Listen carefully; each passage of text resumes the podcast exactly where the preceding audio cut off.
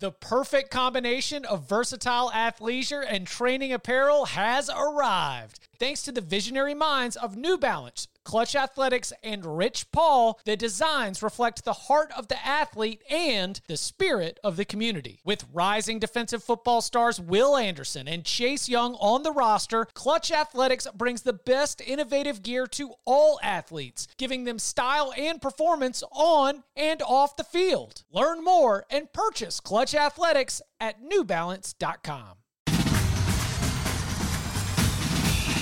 Welcome back to the Cover 3 podcast with your hosts, Chip Patterson, Tom Fornelli, Danny Kanell, and Bud Elliott.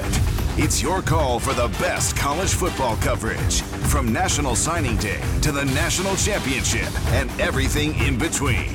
CBS Sports presents the Cover 3 podcast. And welcome back to the Cover 3 podcast here on CBS Sports. That's Bud Elliott. That's Tom Fornelli. I'm Chip Patterson, getting your weekend started right with the big old bag of mail. A reminder if you want to submit a question for the mailbag, the best way to do it is by leaving us a five star review. And then in that review, put your mailbag question. As you will hear in some of today's questions, the, the listeners know the deal so far. They're, they're really fast forwarding to uh, through the pleasantries and the platitudes. But hey, you know, the, the the love, the comments, uh, we we still um, we still want to hear it. So, what do you like? What do you not like? But make it five stars and uh, make the question uh, sharp, snappy, and, and, lead to some good discussion. Uh, you will find yourself in a future mailbag episode. Before we get started into the mailbag questions for today, I wanted to take just a just a hot minute because you know we give you these mailbag episodes Friday morning, first thing when you wake up, and just to pull the curtain back, that means that they are. I mean, they're not recorded at two a.m. on Friday morning. You know, so we're sitting here right now on Thursday in this just awash of tweets and Instagram posts. I mean, it is just coming from all over the place because the NIL era is here. We talked about NIL Eve earlier in the week. And so you know, whether it's uh, the Bo Nix coming out with some sweet tea, whether it's Spencer Rattler with a very thoughtful statement about how he's going to focus on his academics, and, and I'm not trying to belittle this next part, and give some of the proceeds from his NIL earnings to underserved communities. And congratulations, you get your uh, community service award. Um, you know, McKenzie Milton is going to have an NFT auction coming up here in uh, just a little bit. What sort of stands out uh, to you all, either on an individual level with a, a player or a sponsorship, or, or maybe on a broader level, as we've seen starting at midnight, like at 1201, we started seeing all these uh, all these endorsements really start to pop up. Uh, how what what are our thoughts here? The first hours of the NIL era. It's been over 10 hours and Dabo's yet to resign. He did say in 2014 in 2014 he said if you prefer if you do this then i'm gonna uh, I'm, I'm gonna go somewhere else. Yeah he said he would quit if it ever got to the point where players were paid.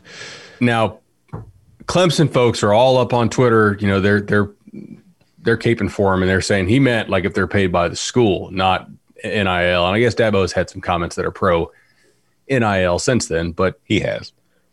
he did say it. He's he he's allowed to uh it's we are we does, are all allowed to revisit our positions, and he's and he is uh, allowed to revisit his position to change his opinion. But we are given the opportunity to at least make these jokes. Yes, you said those things. We are allowed to make these jokes now that the NIL era is here.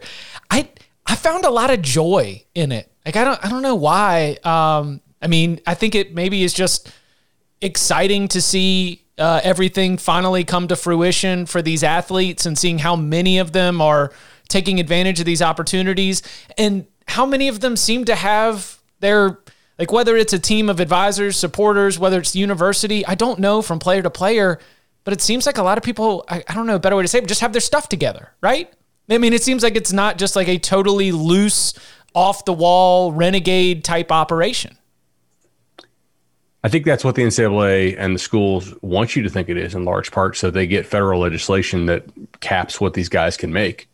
They you know? want you to think um, that it's like loose and wild and needs to be regulated because what yeah, I've they, seen so they, far, I think they want a bailout from Congress. Okay, I, I, think they want it to appear that way and you know have like the negative news stories pop up. That way, Congress will will act and Congress will probably write something that is more restrictive than what a lot of the schools want to actually put their name on. But then they could say, "Oh, look, know, Congress said you can't use our logo. Congress said you can't do this. Congress said you can't be compensated above market value. All those kind of things." But the schools are hel- like the LSU hype video for NILSU was awesome. And it was like, Oh, yeah. we are going to be behind like our gymnasts that are going to be able to go and get these endorsement deals on their Instagram following. You know, all the, um, it, it seems as though a lot of these universities are jumping behind these players and being able to uh, help them go capitalize on. What was the D'Eriq King? You have my- to be for recruiting. Yeah, there's no doubt. okay. I, I guess what I'm saying is like they're going to try to maximize under whatever set of rules there are. But if it appears that it's just pure chaos and they get Congress to act and to write a restrictive set of rules, that does mean that more sponsorship money will continue to go to schools and not players, which is ultimately probably what they want. But under the current facts, they have to, for recruiting purposes and image purposes, support their players in whatever way possible. Because if they don't, then I guarantee you they're going to get negatively recruited pretty hard on the trail. Uh, you know, for not trying to get their guys as much money as they possibly can. D'Eriq King, uh, Miami quarterback, has a college hunks hauling junk endorsement deal that included a, a reported twenty thousand dollars signing bonus. Um, so shout out to you, Mr. King. I haven't seen a lot of other uh, dollar values float around. I know there was like a, a so there's a Fresno State women's basketball player with a big Instagram following has also been able to to get in Oh, the on this. twins? Yeah. Yeah. Yeah. Yeah, they're going to have a huge deal. And so, you know, do you all see this as being something that so far has seemed pretty organized and and not the um, awful doomsday type scenarios that many of the um, people standing against NIL uh, were trying to tell us it would be? I mean, we're 10 hours in. Who knows? Okay. you know what I mean? It's like I, I think that a lot of people are doing the thing that they do where everything's either great or it's the worst thing that's ever happened. And I tend to fall in the camp that it's probably going to be fine. And for some people, it'll be better than others. And for some, it's probably not going to be good at all. Some will be, some will fall victim to something along the way. And then those will get held up as examples of why this should have never happened. But then some will make a lot of money and those will get held up as examples of why it should have always happened and blah, blah, blah, yada, yada, yada. At the end of the day, I'm not going to care that much, honestly. I mean, that's kind of the way I've reacted to it this morning. I've, I've laughed at like the one, the one tweet from, uh, the Michigan, like, whose name I, we've talked about before the show, whose name I've already forgot, Matthew Coglin, who tweeted uh, an advertisement for a Michigan State podcast. I thought that was funny. I'm happy to see that someone like D'Eriq King's getting the money. I'm ha- I think the sweet tea deal's funny, but I mean, I don't care. Like, good, get what you're getting. I'm happy that you're getting it, but I'm not going to be. I can't say I'm going to be spending too much time worried about who's getting what. Leave it at that. Okay. Yeah, I, I the same. I mean, like I'm only interested in who's getting what because I, I I'm interested in gauging what the market is, and it's it's new. So there's a, novelty element to it. You know, if if you know Nick's Bow in ten years, a new Auburn quarterback gets another Milo Sweet Tea deal, um, I'm not going to care. Right, unless he like unless he hits some kind of crazy round number, you know, the, the first guy to make a million off it or something like that. Perhaps we'll we'll talk about it. This, if one school is finding a way to just blow the doors off everybody else as far as how much advertising dollars they get, that's school related. That's potentially on field related. We'll probably talk about that. I mean, you know, if D'Eriq King or McKenzie Milton signs yet another deal, it's cool. Like we'll talk about it over summer, but ultimately, I agree with Tom. Like I don't think fans care about the individual deals all that much. Okay. Yeah, like I- I'll, from another like a fan perspective, I will say this too. As far as one reason to care about this, there is. I'm not going to name him, but there is a recruit, a high school recruit right now who has been down to like a group of Final Four schools, and Illinois is one of the schools. And there had been like you know a lot of talk about two schools that he was very interested in, who seemed to be the favorites. But as we've approached July 1st, those two schools happen to reside in states that haven't really passed NIL laws yet. And now it is seen as those two schools have completely fallen out of the race. And the other two schools who were kind of seen as being in third and fourth are in states that have NIL laws in place and all that kind of stuff. And now that player is probably moving those to his top two. So that's the way I'm interested in it as a fan. If it's impacting like directly players that my school might get. even though the NCAA yesterday waived it and said, "Hey, you can do whatever you want," the schools make your own rules. Basically, Yeah. Hmm. interesting. All right. Mr. Buzz and Kill. I just woke up really happy for these players. I, I'm I, happy for the players. I don't. Yeah, I don't care about the specific Yeah. sponsorships. I'm not going to put together a tracker and look for the money amount or look for the companies and try to like power rank who has the best sponsorship. I don't care about any of that. I'm with you on the individual side. I feel like I've just been uh, overwhelmed with just like, wow, this is a this is cool. Like we've been talking about what the potential is for players, and it just sort of seemed like something that I had uh, created as a hypothetical for the argument, and now it's here, and so I'm very happy for the players. I would i joy is my feeling probably more than anything. I will You know also what's a fun episode? Oh, sorry. Go ahead, Tom. I was just gonna, I was going to say too, like we, we kind of broached the subject a little bit with the, the twins who play for Fresno State. Like the players who are probably, or the student athletes who are going to be making the most money out of this are probably going to be from non-revenue sports. And it's probably going to be the female athletes making more money than most of like the football and basketball players for the most part. There's always going to be a couple big names that are making it. But like if you just look at the quote unquote influencer economy in general on Instagram, it females. tends to be overly female and th- you know we can do the math in our heads as to why that's the case so i think it's the female athletes who are going to be really benefiting from this more than anybody else What were you going to say? Yeah, I I agree. Um, I I also think that the male compensation will track more closely with how good the player is perceived to be. Um, just l- looking at some of these rankings, uh, I, I guess one thing I, I am interested in NIL. Let's think back about which schools and scandals would not have been a big deal at all if NIL had been, had been around. somebody right? pitched. Uh, I saw on Twitter somebody Ohio pitched, State? Yeah, the Jim Tressel. Sure. Yeah. Um, what about Marvin Austin?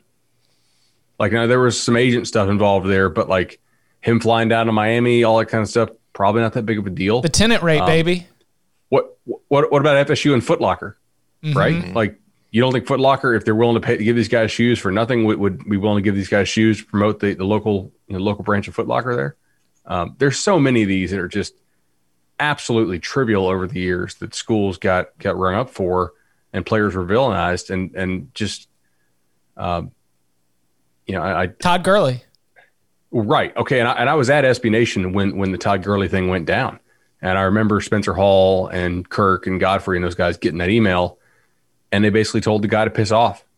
And instead of writing about Todd Gurley they wrote about the guy who was trying to dime him out right? Which was great. And you know, a, a lot of reporters I think supported that, and a couple of kind of the NCAA water carriers were really shaming them. And then now, seven years later, uh, I think one side was on the right side of history. Yeah, uh, people still telling on themselves this morning uh, on July 1st, waking up, and this is what you've decided to say. Okay, um, let's start with a recruiting question from the big old bag of mail. This one is from Jake. Dear Cover 3 Pod, first off, shout out to Tom and Chip as I'm also a member of the CFB and European soccer fandom Venn diagram. Second, I'm a Tennessee fan and hopeful for the Josh Heupel era, although I am nervous that he does not have much SEC recruiting experience. My question is Are there head coaches that are able to improve their recruiting abilities? Also, are there examples of head coaches not being good recruiters, but hiring the right staff that can recruit well? Go Tottenham and go Vols, Jake. P.S. I expect Tom to make a joke about how the current coaching search at Tottenham, which is now done, and the 2017 Tennessee coaching search. i mean tottenham and tennessee you poor poor bastard Yeah. What what is Tottenham all about?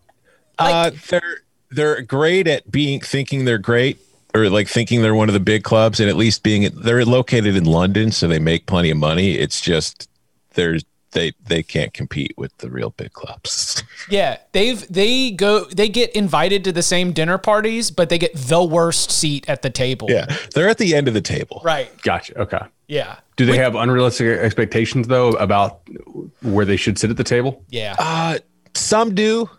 I think it's probably the same as that. Like a lot of Tennessee fans have unrealistic expectations, but a lot of Tennessee fans kind of understand. I think Tottenham's the same way.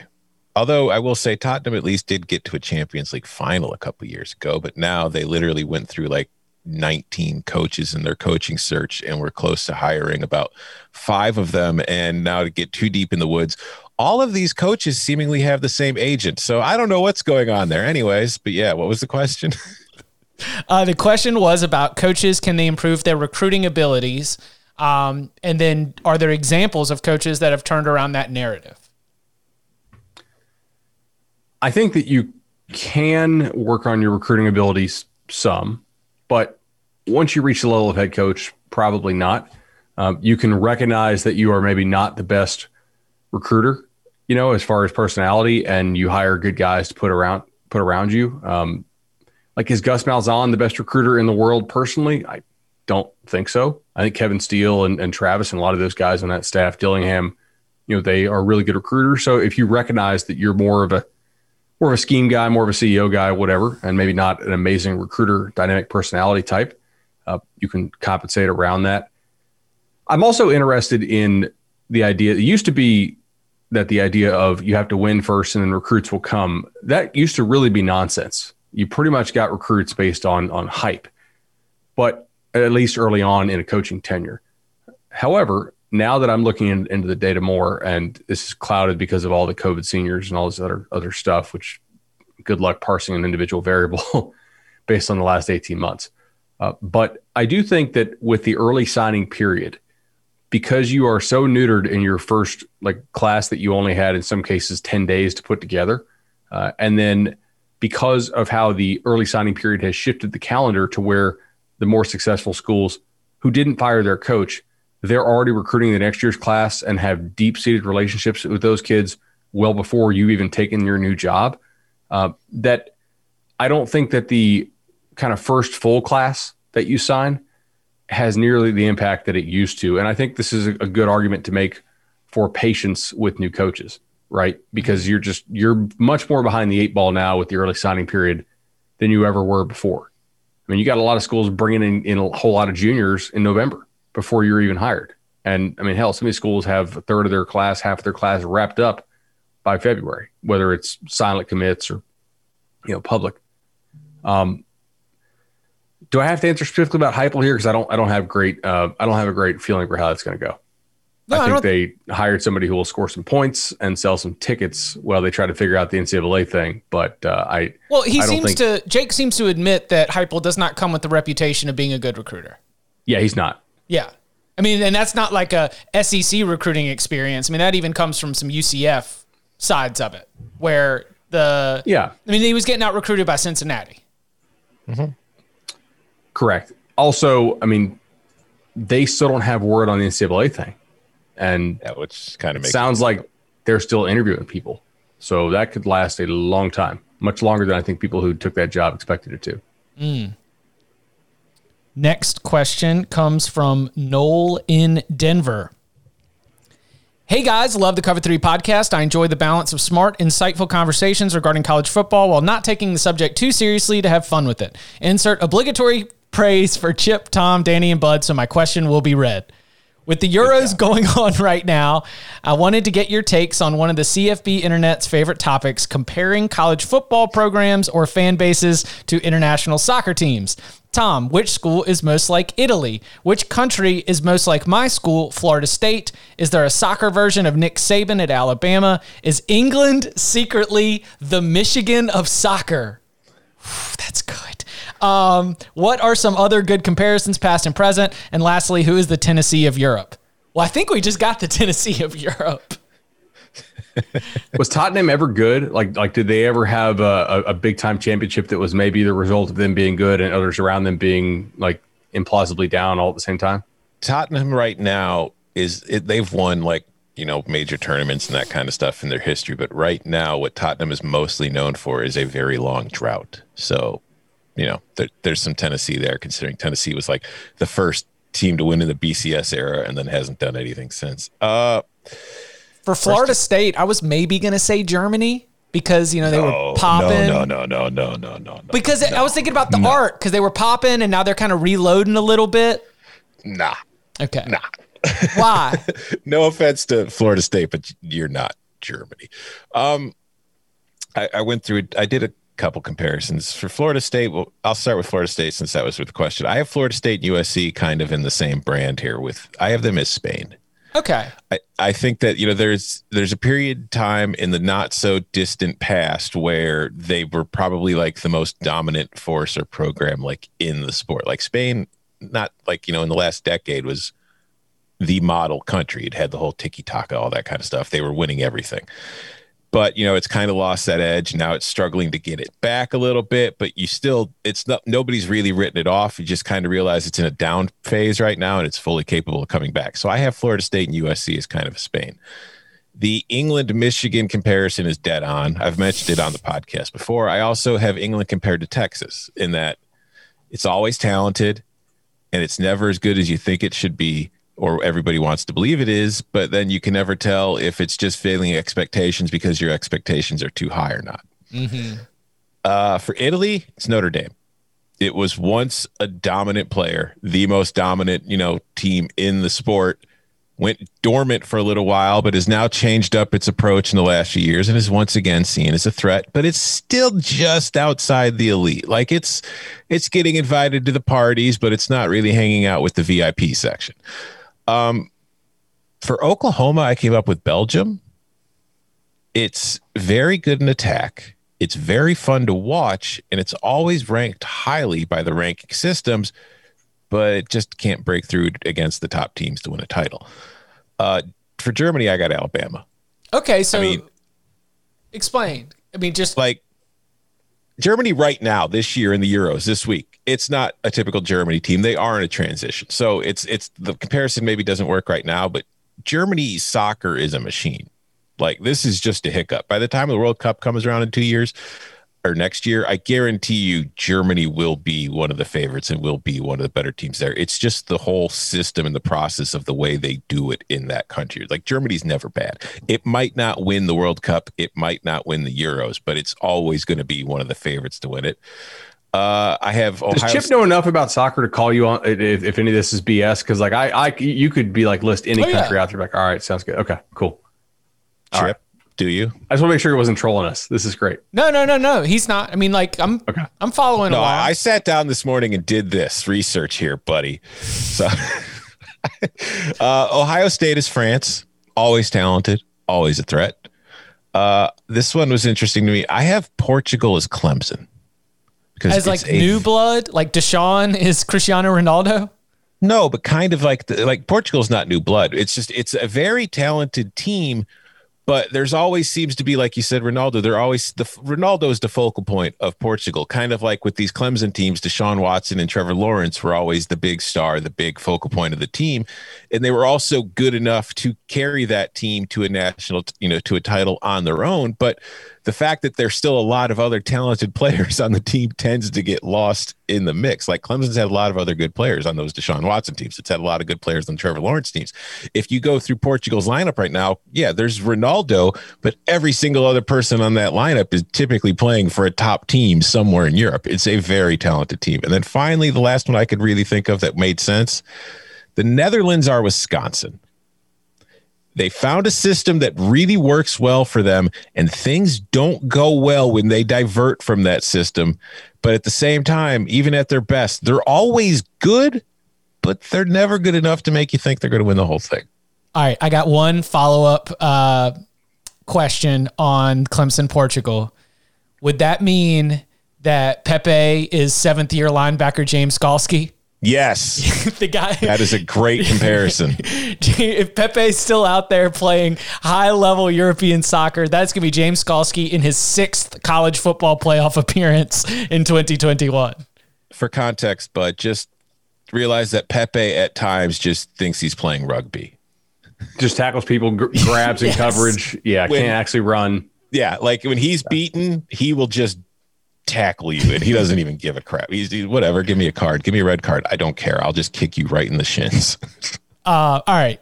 Great. Thank you for putting in the time for that. And yes, but I, I do feel like I'm at least I'm dialed in enough that he's not totally trolling us. Uh, okay. That was a very good breakdown. Uh, all right. Next question comes from Brett.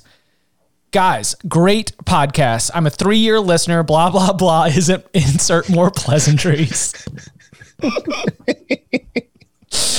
My question is re- related to the recruiting trail. How is elite talent evaluated? Do those players clearly stand out from everyone else, or do you have to look at it under a microscope? From the outside looking in, it seems like all these kids have good builds and elite speed. What is different about the number one player versus number 300?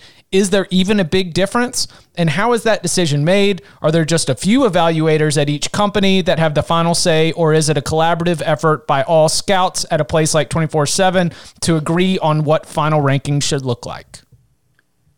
That's a really good question. Um, so, to the first part, do do they stand out?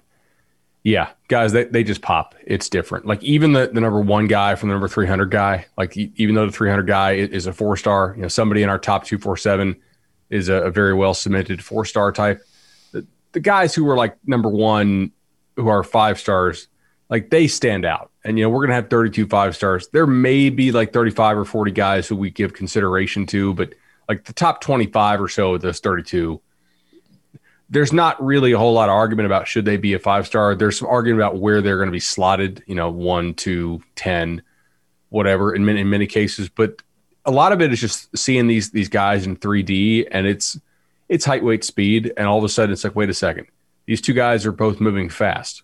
Oh my God, the one guy is moving the same speed. He's 45 pounds bigger, right? Mm-hmm. Um, there are guys who are rated 300 who have similar ceilings to the guy who's rated number five.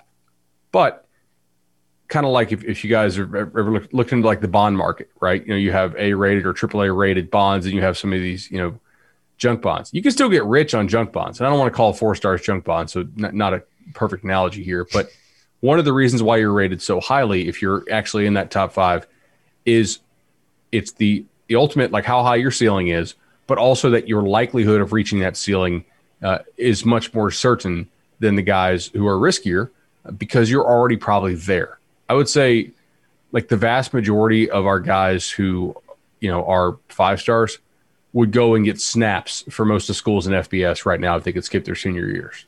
Like I just watched Walt, Walter Nolan and Travis Hunter. Travis Hunter would be FSU's best corner today if, as, at 17 years old, and would probably start for them at receiver as well. Like Walter Nolan would would start for.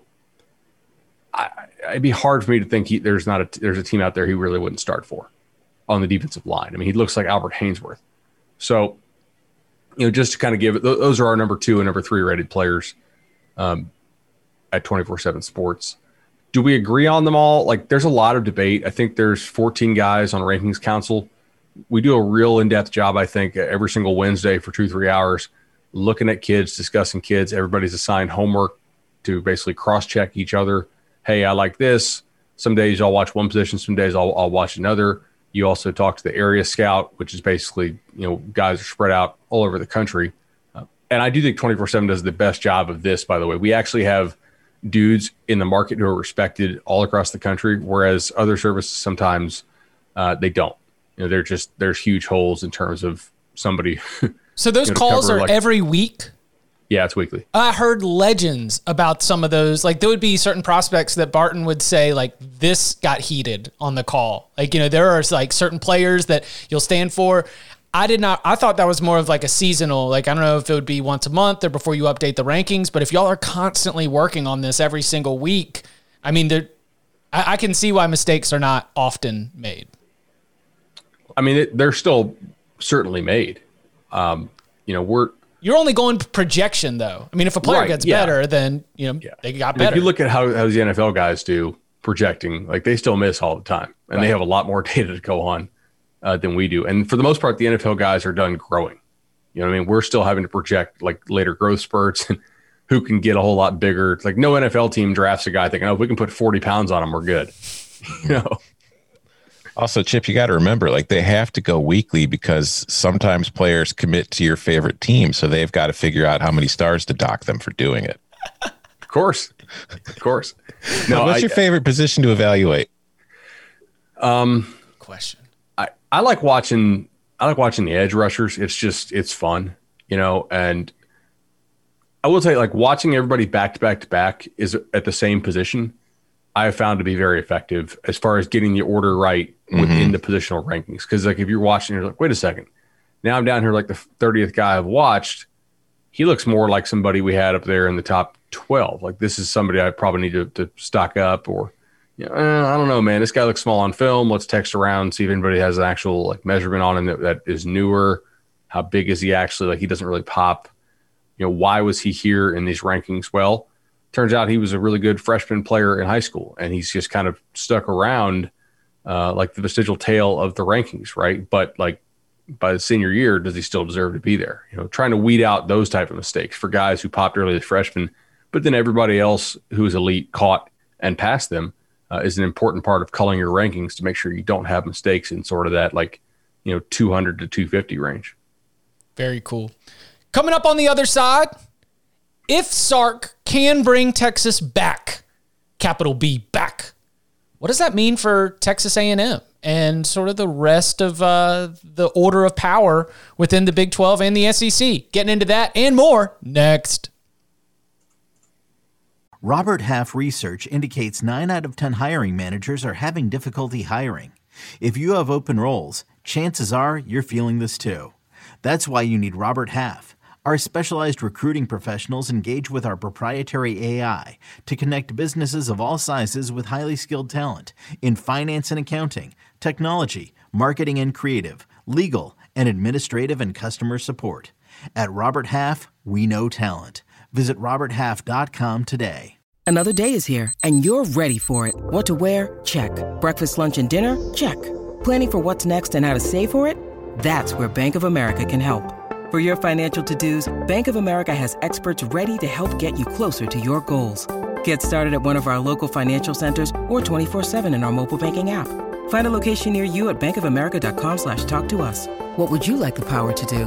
Mobile banking requires downloading the app and is only available for select devices. Message and data rates may apply. Bank of America and a member FDIC. Saturday on CBS. It's Superstar Saturday night, holiday style at one of the most famous tracks in America, Lucas Oil Raceway in Indianapolis. Tony Stewart faces stiff competition from some of the top drivers in the world as he goes for his third straight win.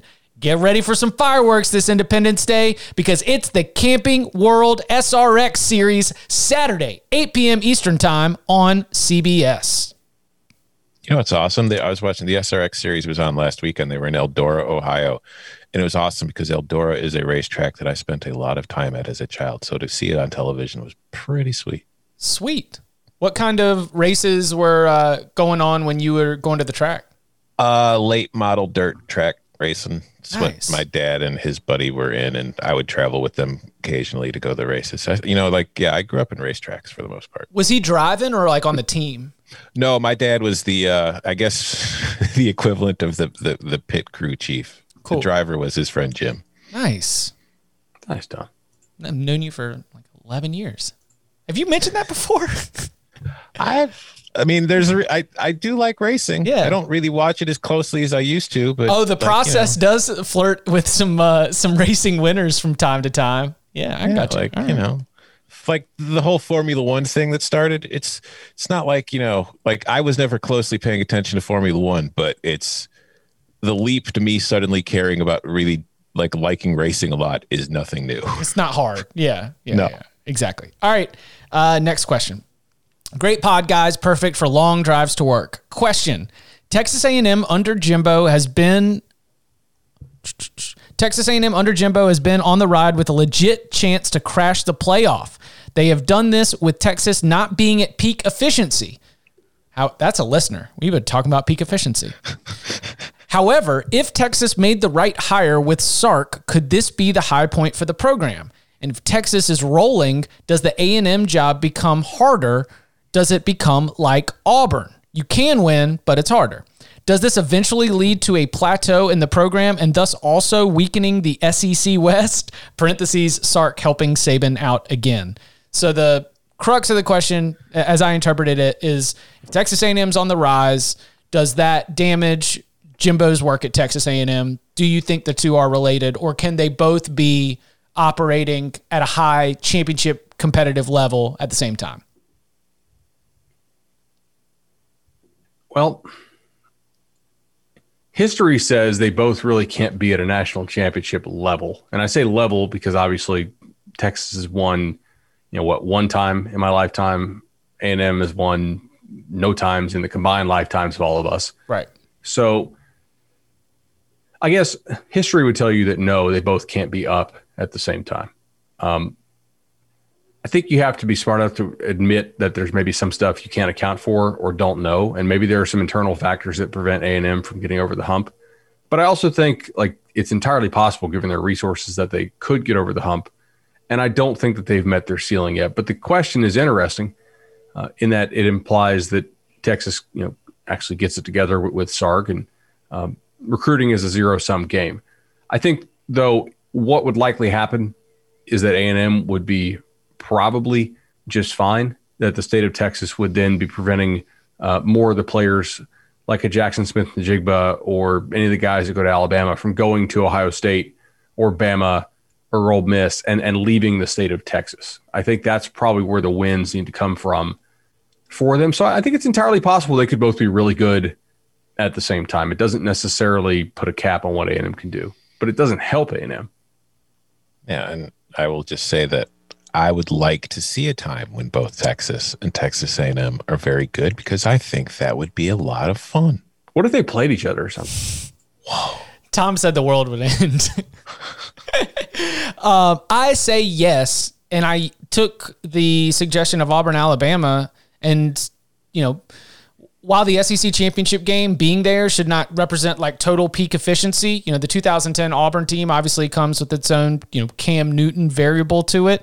But, you know, the 2013 Auburn team, the 2017 uh, Auburn team, like, I, if Alabama and Auburn can both be winning the West within the same decade a couple of times, then yeah, I absolutely think that Texas A&M and Texas could because they don't play each other as well, you know, so they could both be competing for conference championships at the same time, um, even with recruiting being a zero sum game. I just think the resources at both schools are too strong to be able to totally write that off. Totally. I mean, if if if two teams in Florida can be good at the same time, you know, then two teams in Texas can. All right. Um, this next question comes from, I think it's Erica. You guys talk about mid tier Power Five schools a lot, but seem to never mention K State. I know K State has been down for a few years, but they have had a number one ranking in the last 10 years. Not saying that they should be mentioned all the time, but when was the last time Wake Forest, North Carolina, Ole Miss, Tennessee, UCLA, Arizona State, Iowa, or Wisconsin was ranked number one in the country? K State, 2012, Week 11, BCS poll. None of those other teams have even been ranked number two as many times as K State has since 2000. Can we get just a minute of K State discussion? I think they were really ranked number one. Yeah, they were. I th- I think we spent a good amount of time talking about Kansas State over the years. Hell, Barton locked up, you know, the money line sprinkle on Kansas State beating Oklahoma two seasons ago. Uh, hold on. One minute is what you get. All right. All right. Chris Klieman is a great hire. And I do think that Deuce Vaughn's one of the most exciting players in the Big 12. And there's something about the identity of if Skylar Thompson can be healthy of that offense that they can continue to be a thorn in the side of the Big 12. But I do not think that Kansas State is uniquely loaded up to make a run at the Big 12 title. Kansas State unders. Come on, they've been a principal for years. So no, I Kansas State's a good team. I love the coaching staff. I love that they they have an identity and they know what they're doing. I just think that right now, going through the transition from Snyder to Klieman, it's going to take you know a little bit of a step back. Wouldn't surprise me at all if Kansas State's one of the better teams in the Big 12 this year. It's just I don't think I think the problem for Kansas State right now is that Iowa State's kind of usurped its place in the Big 12 in that it's become the quote unquote, you know, rural farm school, the state school that has kind of become the threat. And I think that has hurt Kansas State. So maybe if you're a Kansas State fan, you should be pitching Matt Campbell to Michigan and other schools like that.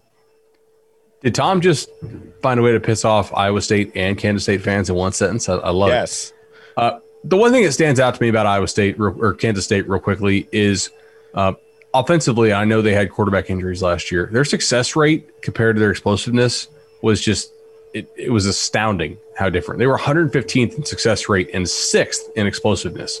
So like the only way they scored The was by creating effect. busted, yeah, deuce Vaughn or creating busted coverages. You know, like they have to find a way to become more consistent. I assume that will happen with quarterback, but also like I don't think their line play was was really all that great last year when when you look at it. Um, On either side, defensively, I thought they were pretty good up front, but offensively, I would definitely take that as a, a, a valid criticism. That's fair. Yeah. Um, I agree with you, Chip. I, Uh, like, do you think they make a bowl?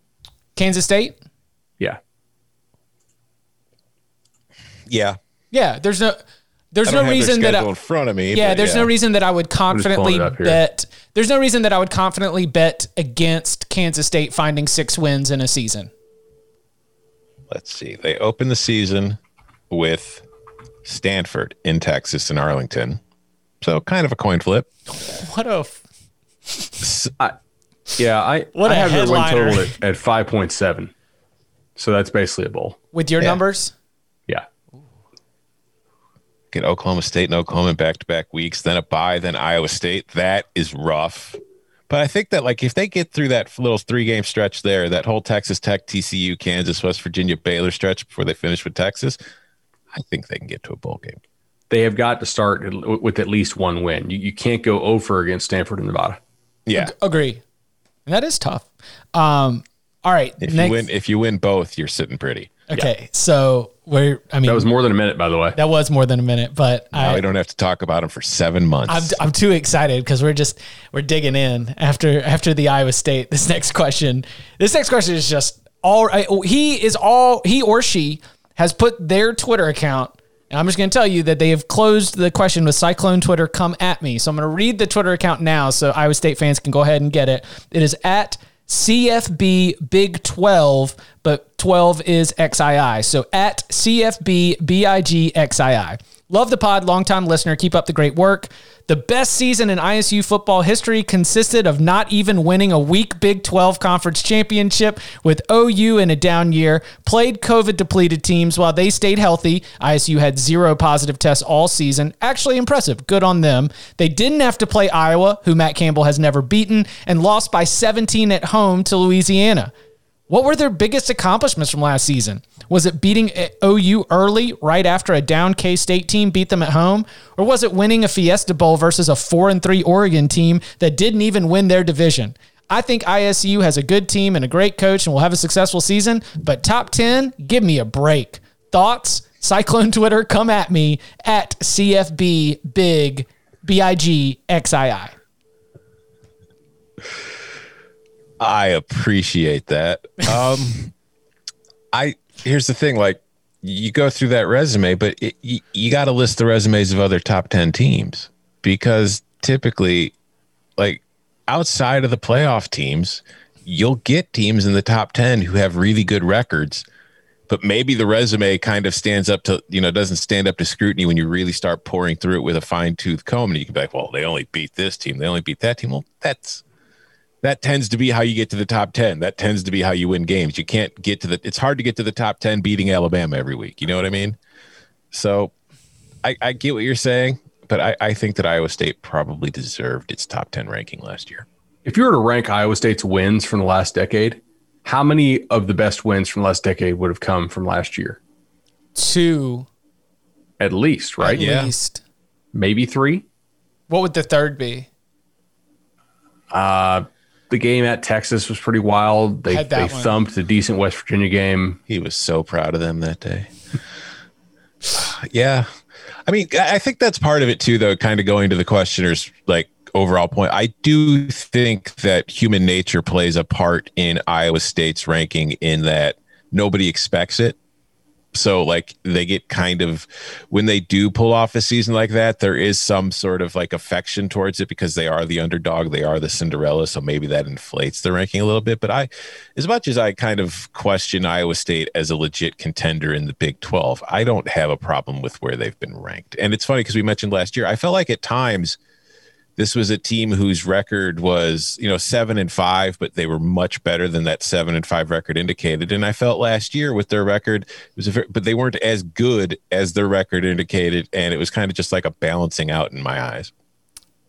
In uh, the CBS Sports post spring top 25, to your point, there aren't a lot of perfect like resumes. The post spring top 25 for this upcoming season, Iowa State is number six. Wow, that, that is really high for Iowa State. But North Carolina is number seven.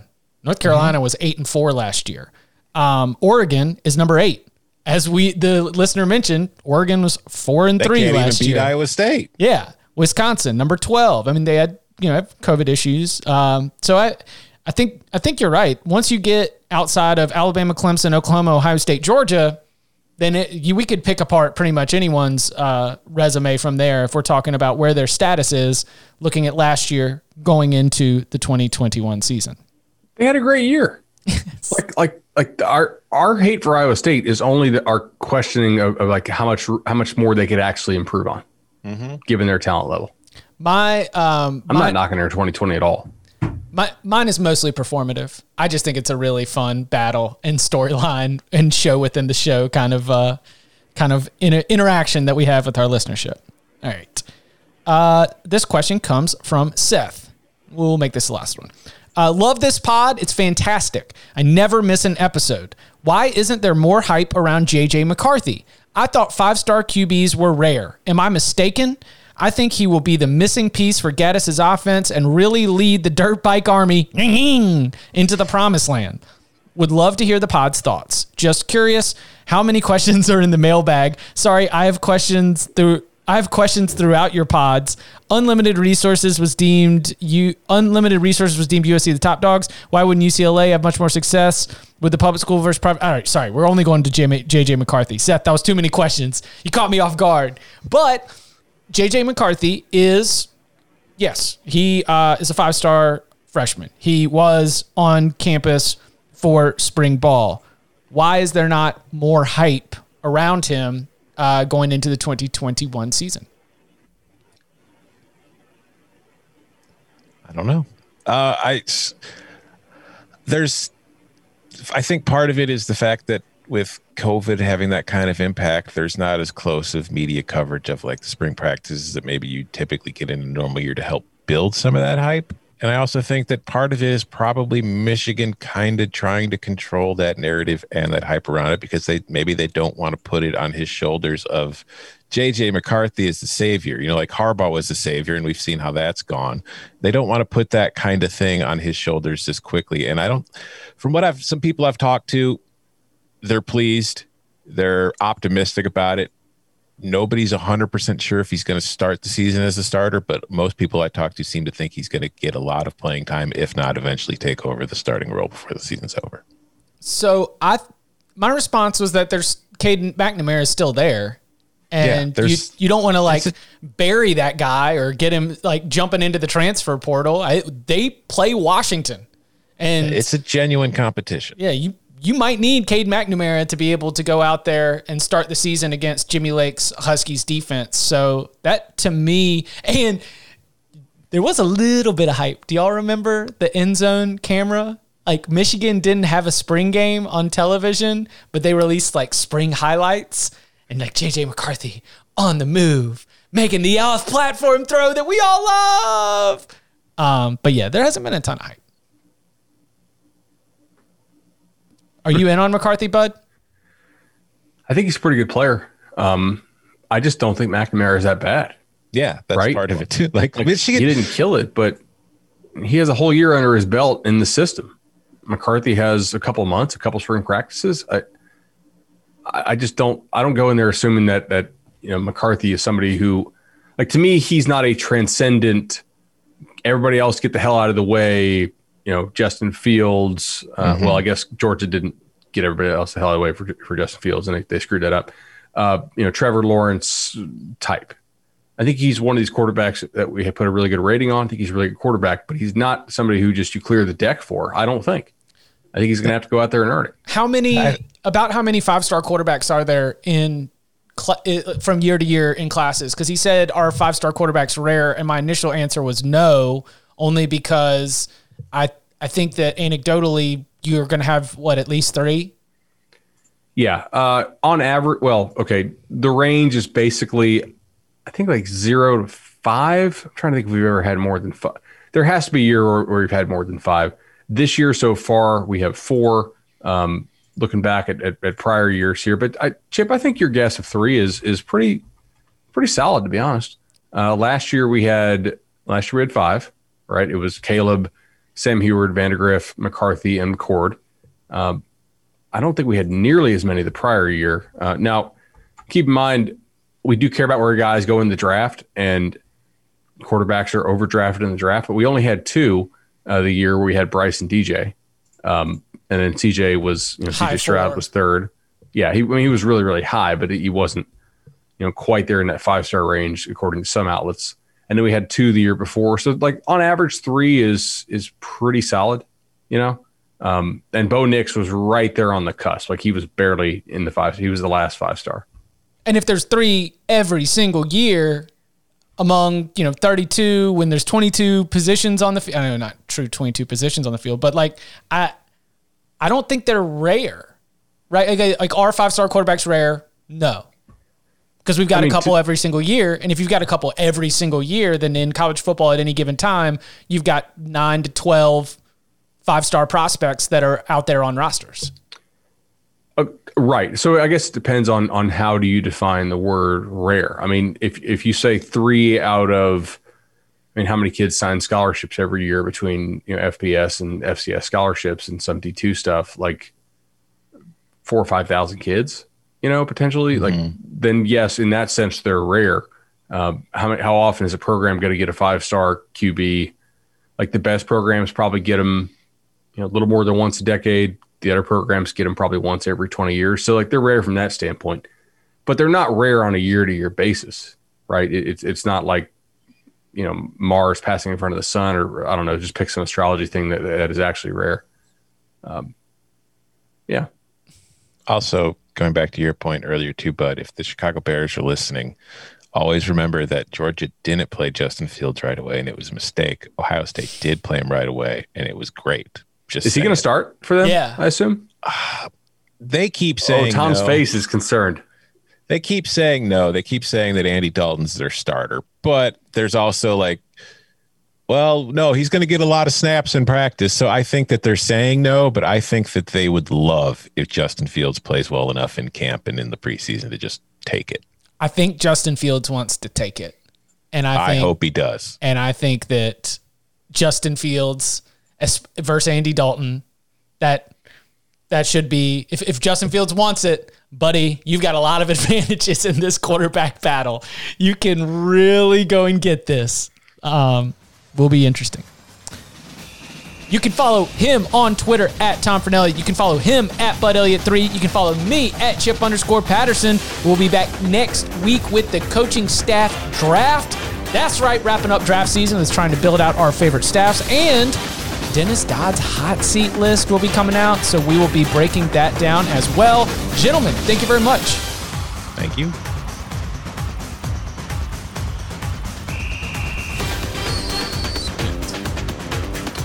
right.